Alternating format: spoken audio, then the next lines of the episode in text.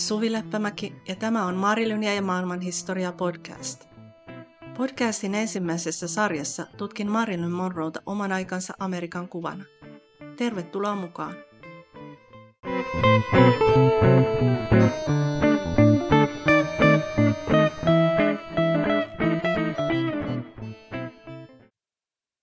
Tervetuloa kuuntelemaan Marilynia ja maailmanhistoriaa podcastia. Tänään aletaan käydä läpi Marilyn Monroon elämän historiaa ja lähdetään liikkeelle ihan alusta, Marilynin perhetaustasta.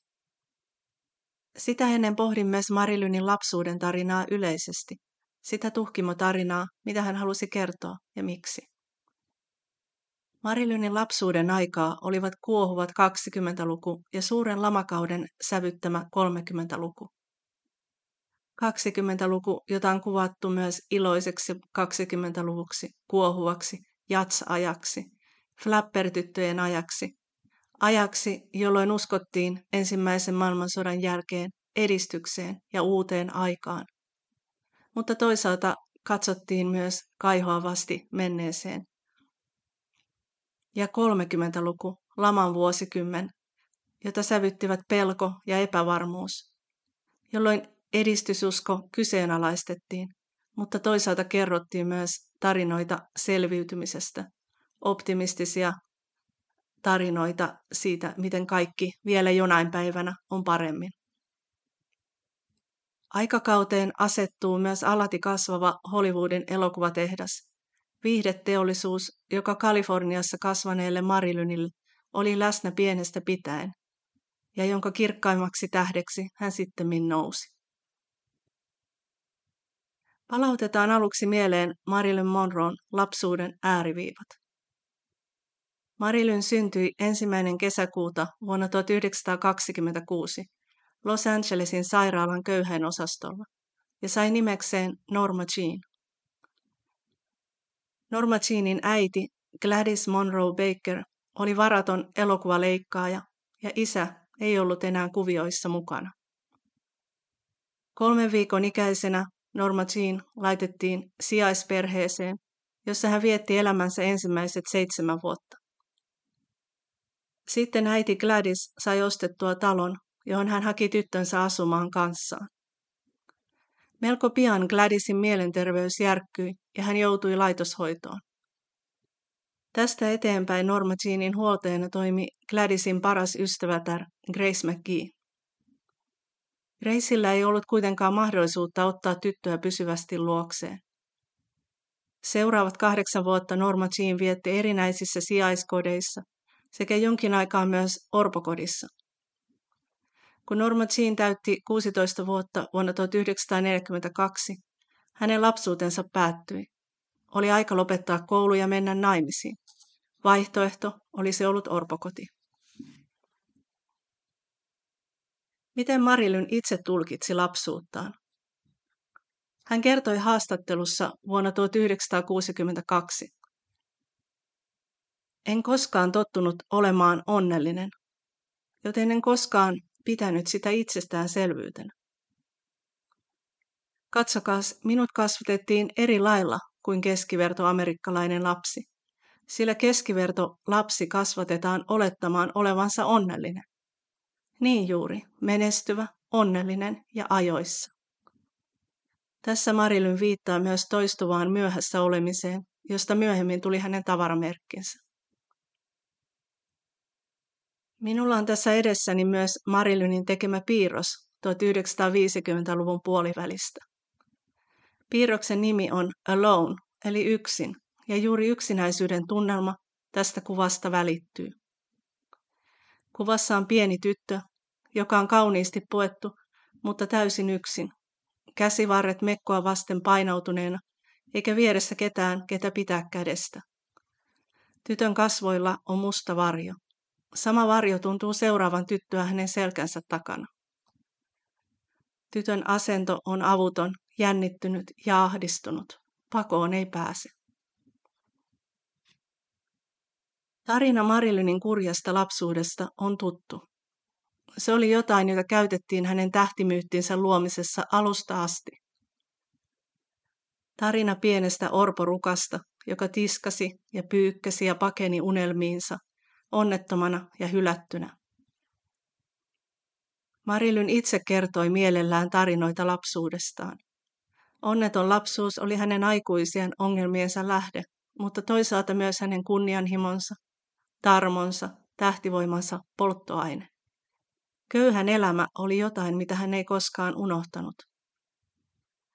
On kuitenkin huomattava, että Marilynin omat muistot ja kertomukset lapsuudestaan olivat usein liioiteltuja tai hämärrettyjä. Hän ei koskaan kertonut julkisuudessa lapsuudestaan koko totuutta. Hän jätti joitain asioita pois ja väritti toisia. Tähän voisi kuvitella ainakin kaksi syytä. Ensinnäkin ryysyistä rikkauksiin tarina oli amerikkalainen unelma. Tarina pienestä orpotytöstä, joka sinnikkyydellään raivasi oman tiensä tähtiin, oli tämän unelman ruumiillistuma. Tarina vetosi suureen yleisöön ja syvensi Marilynin tähtikuvaa. Hän ei ollut vain pintaa ja glamuuria, vaan taustalla oli myös traagisia asioita. Toisaalta Marilyn itse koki myös lapsuutensa niin traagisena tarinana. Ehkä jokainen fakta ei ollut kohdallaan, mutta kurjuus, yksinäisyys, onnettomuus ja hylätyksi tuleminen olivat hänelle lapsena tunnetasolla totta. Ja näiden asioiden muisto oli hänelle todellista, sanovat elämäkertorit mitä tahansa. Ja se, että hän koki ne todeksi, tekee niistä totta. Tarkoitan sitä, että subjektiivisella totuudella on yhtä lailla vaikutusta historian kulkuun, ja tässä tapauksessa yksittäisen henkilön elämänkulkuun ja omakuvaan, kuin niin kutsutuilla objektiivisilla totuuksilla. Historioitsijan tehtävä on erottaa ne asiat, jotka todella tapahtuivat, niistä asioista, joiden koettiin tai luultiin tapahtuneen. Mutta yhtä lailla kaikki todellisuuteen ja myöhempiin tapahtumiin vaikuttaneet seikat ovat historiallisia tosiasioita, jotka syitä ja seurauksia arvioitaessa tulee ottaa huomioon. Häpeän tunne oli totta. Aikana, jolloin kuului tuntea häpeää köyhyydestä, aviottomuudesta tai perheen mielisairaudesta. No niin, siirrytään sitten tarkastelemaan tarkemmin sitä maailmaa ja ympäristöä, mistä Marilyn, Norma Jean, oli lähtöisin. Norma Jeanin perhetausta ja kasvuympäristö oli työväenluokkainen tai alempaa keskiluokkaa. Kasvumaisema oli niin ikään kasvuvaihetta elävä Los Angelesin kaupunki. Jos vuonna 1900 Los Angelesin asukasluku oli noussut yli 100 000, vuonna 1930 ylittyi jo miljoonan asukkaan raja. Vuonna 1910 kaupungissa toimi jo kymmenkunta elokuvayhtiötä, ja 20-luvulle tultaessa yli 80 prosenttia maailman elokuvateollisuudesta keskittyi Los Angelesiin. Jos elokuvateollisuus vuonna 1919 työllisti 35 000 ihmistä, vuonna 1923 elokuvateollisuuden parissa työskenteli jo 130 000 ihmistä. Nopeasti kasvava vastakohteen kaupunki Los Angeles. Yhtäällä nopeasti rikastuva elokuvabisnes. Toisaalla jatkuva virta huono-osaisia, eri taustaisia ihmisiä paremman elämän toivossa ja lamaajan leipäjonot.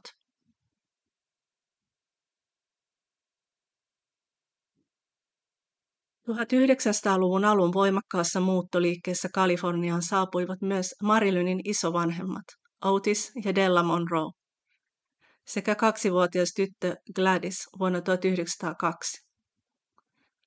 Alun perin Perhe oli kotoisin Missourin osavaltiosta, ja pariskunta muutti ensin työn perässä Meksikoon, sitten Los Angelesiin. Kalifornia oli yhtä kuin unelma paremmasta elämästä. Unelmien maa, aurinkoinen, lämmin ja eksoottinen. Siellä olivat meren aallot ja unelmatehdas Hollywood. Sukunimi Monroe viittaa siihen, että Marilyn oli isoisänsä Otis Monroe kautta sukua Yhdysvaltojen viidennelle presidentille James Monroelle, mutta tämä voi olla pelkkää legendaa. Otis Monroe oli haaveilija, joka unelmoi taide- taidemaalarin urasta ja Pariisista, mutta tienasi elantonsa maalaamalla taloja. Otis vietti kiertelevää elämää, kulki työn perässä ja kohtasi reissuillansa Della Hoganin vuonna 1898. Della oli köyhän, kiertelevää elämää viettävän maatyöläisperheen tyttö. Ja maalari Otis, jolla oli suuret puheet, hurmasi hänet ja vei hänet mukanaan. Pari muutti sitten Meksikoon, jossa Otis maalasi junanvaunuja. Tytär Gladys syntyi vuonna 1902 ja perhe muutti Los Angelesiin, josta Otis oli saanut työtä raitiovaunuyhtiöstä. Poika Marion syntyi vuonna 1905. Oma talo, uusi elämä, amerikkalainen unelma. Olivatko ne mahdollisia? Unelma kuitenkin särkyi, kun Otis sairastui ja kuoli vuonna 1909 mielisairauteen, niin sanottiin, mutta tarkoitettiin tosiasiassa syfilistä, joka oli tarttunut häneen Meksikossa. On tärkeää huomata, että kuolema selitettiin hulluudella, koska syfilis olisi ollut liian häpeällistä täsmentää. Tämä muisto ja hulluuden pelko jäi elämään Outisin tyttären Gladysiin ja tyttären tyttäreen Norma Jeaniin. Hulluutta mielisairautta pidettiin perinnöllisenä ja väistämättömänä kirouksena. Myöhemmin, kun myös Della ja Gladys sairastuivat, se, että myös pieni Norma Jean tulisi menettämään järkensä, alkoi tuntua väistämättömältä, peruuttamattomalta. Se oli yksi niistä mustista pilvistä tai varjoista, jotka seurasivat Marilynia hänen elämänsä ajan. Mielisairauksien Diagnosointi tuohon aikaan oli varsin hataraa ja aikakauden hoidot usein pahensivat tilannetta. Toki 1900-luvulla oli jo menty eteenpäin edellisten vuosisatojen epäinhimillisistä oloista, mutta osa hoidoista oli silti nykyajan näkökulmasta kyseenalaisia, ammeisiin sitomista ja muita väkivaltaisia keinoja. Mielensairauksia tuli hävetä ja pelätä. Leskeksi jäänyt Della elätti itsensä siivoustöillä ja etsi, ehti 1910-luvun alkuvuosina myös kahdesti uusiin naimisiin. Kumpikin liitto päättyi nopeasti eroon. Perusteina väkivalta ja alkoholismi. Tosin on vaikea sanoa, mikä oli todellinen peruste. Väkivalta ja alkoholismi olivat ne sallitut perusteet avioerolle tuohon aikaan. Eroja seurasi lukuisa joukko vaihtuvia kavaljeereja. Kiertevä, kiertelevä leski muutti lopulta kahden lapsensa kanssa takaisin Los Angelesiin, sai töitä talonmiehenä ja poika Marion lähetettiin pois liian hankalana. Tytär Gladys sai kuitenkin jäädä. Elämän levottomuus ja repaleisuus oli ilmeistä, mutta ei epätavallista. Marilyn kuvaili omaa lapsuuden maisemaansa myöhemmin. Tiesin vain miehistä, jotka kiroilivat vaimoillensa ja isistä, jotka eivät koskaan leikkineet lastensa kanssa. Aviomiehet, joita muistan lapsuudestani, joivat itsensä humalaan säännöllisesti, ja vaimot olivat aina nuhruisia naisia, joilla ei ollut koskaan tilaisuutta pukeutua tai laittautua tai joita ei koskaan viety mihinkään pitämään hauskaa.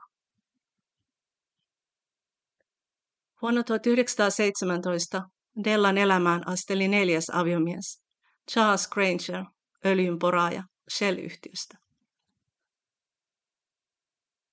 Tytär Gladys oli puolestaan 15-vuotias vuonna 1917.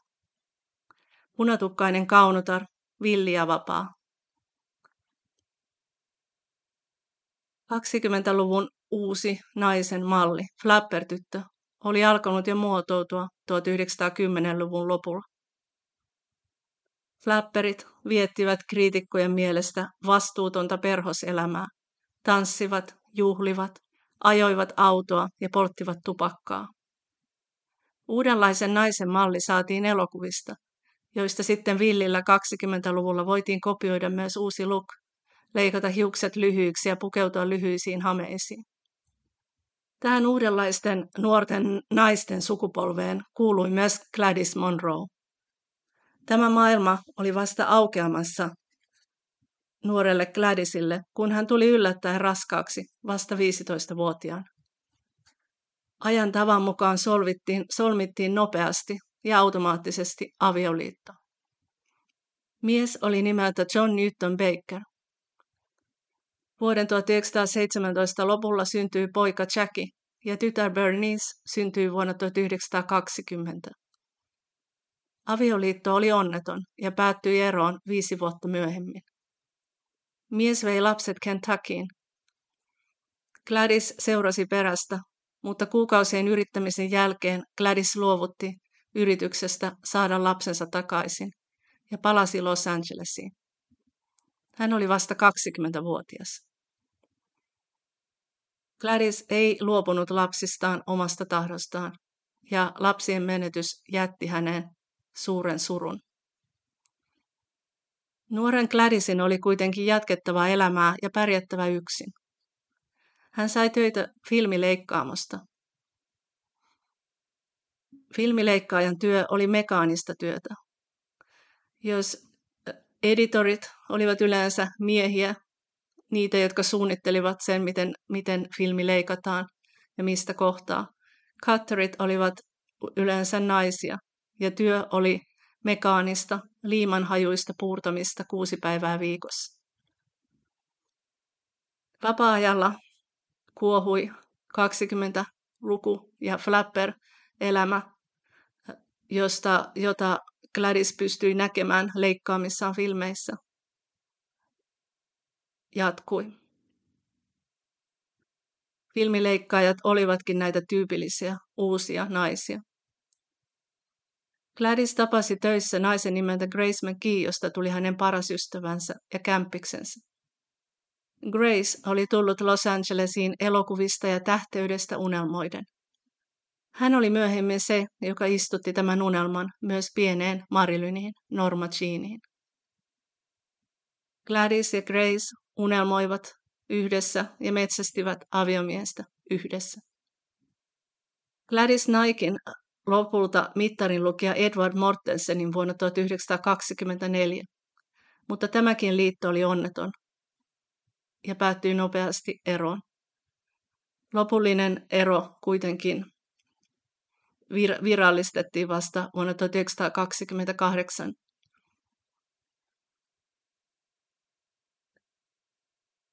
Samaan aikaan Gladys kuitenkin kohtasi myös intohimoisen rakkauden hyvästä itärannikon perhetaustasta kotoisin olevan Stanley Giffordin, joka oli hänen esimiehensä. Gifford lähti suhteeseen Gladysin kanssa, mutta ei kuitenkaan ollut valmis sitoutumaan, ei edes Gladysin tultua raskaaksi. Tämä mies, Stanley Gifford, niin Marilyn uskoi, oli hänen isänsä. Vaikka virallisissa papereissa Norma Jean olikin merkattu kunniallisuuden nimissä vielä olemassa olevan Gladysin aviomiehen Mortensonin nimeen. Gifford ei halunnut olla missään tekemisissä tapahtuneen kanssa. Aviottomuus, isättömyys oli suuri häpeä. Norma Jeanin kasvettua teini-ikään ja aikuiseksi ja vielä elokuvatähtenäkin, hän yritti ottaa yhteyttä isäänsä useaan otteeseen eri elämän käännekohdissa. Mutta Gifford ei ollut kiinnostunut tapaamaan kuuluisaa tytärtään. Kuitenkin vuonna 2022 Marilynin jälkeen jääneiden papereiden joukosta löytyi Stanley Giffordin allekirjoituksella varustettu Parane piankortti – missä yhteydessä ja millä tavoin Marilyn oli kortin isältään saanut, sitä ei tiedetä. Tapasivatko isä ja tytär jossain vaiheessa kaikesta huolimatta? Kortti todistaa ainakin, että jonkinlainen yhteys, ainakin tämä yksi yh- yhteydenotto, on ollut myös isältä tyttären suuntaan. Kun katsoo säilyneitä kuvia Giffordista, yhdennäköisyys Marilyniin on selvä, varsinkin silmien alueella. Giffordin pienet viikset tuovat mieleen elokuvatehti Clark Gablein, ja nämä kaksi sekoittuivatkin pienen Norma Jeanin mielessä keskenään. Valkokankaalla seikkaileva ja hurmaava Clark Gable oli pienen Norma Jeanin unelmien isä, mielikuvitusisä. Koskettavaa on, että Marilyn pääsi näyttelemään unelmien isänsä kanssa elokuvassa Sopeutumattomat vuonna 1961. Sopeutumattomat jäi sekä Marilynin että Clark Gablein viimeiseksi valmistuneeksi elokuvaksi.